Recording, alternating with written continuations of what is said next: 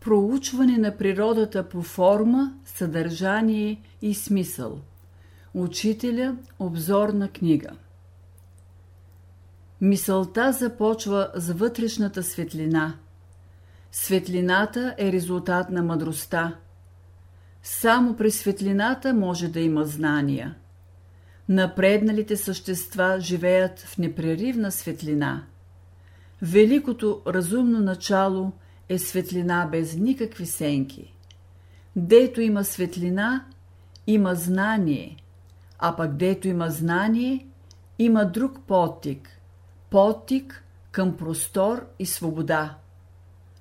Трябва да се отвори път за едно висше знание, което ще ни донесе непосредствена връзка с принципите на живата природа.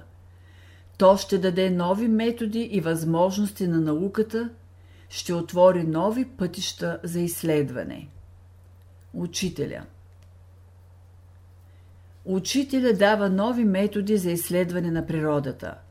Той така формулира новия път, по който трябва да тръгне науката в своите изследвания – Природата трябва да се проучва по форма, съдържание и смисъл. Учителя си служи със следното сравнение, за да изтъкне необходимостта от изучаването на природата от това тройно гледище.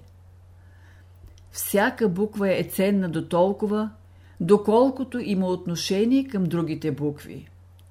Буквите не трябва да се изучават по-отделно, а трябва да се изучи отношението им една към друга. Физическият свят е до толкова ценен, доколкото има отношение към другите светове. И до толкова той ще бъде понятен, доколкото се изучава връзката му с другите светове.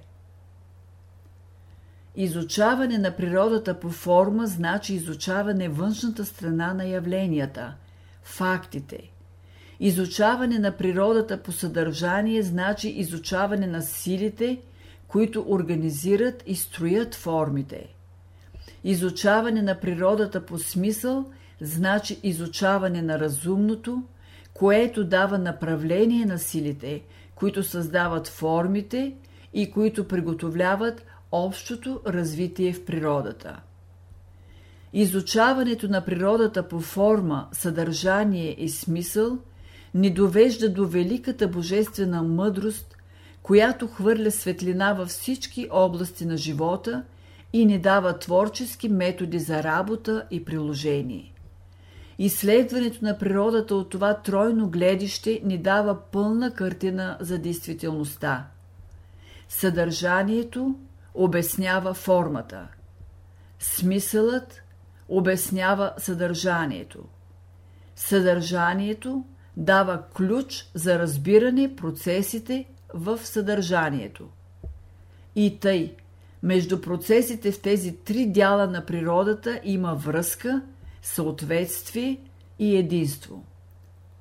Какво разбираме под думите жива разумна природа? Това значи, че природата не се изчерпва само с външните форми, но че зад тях има вътрешна разумна страна. Изучаването на природата от това тройно гледище ни довежда до съзнателно отношение към нея. Изучаването на природата по форма – това е изучаване първия том от Великата книга на природата. Изучаването и по съдържание е втория том. Изучаването и по смисъл – третият том.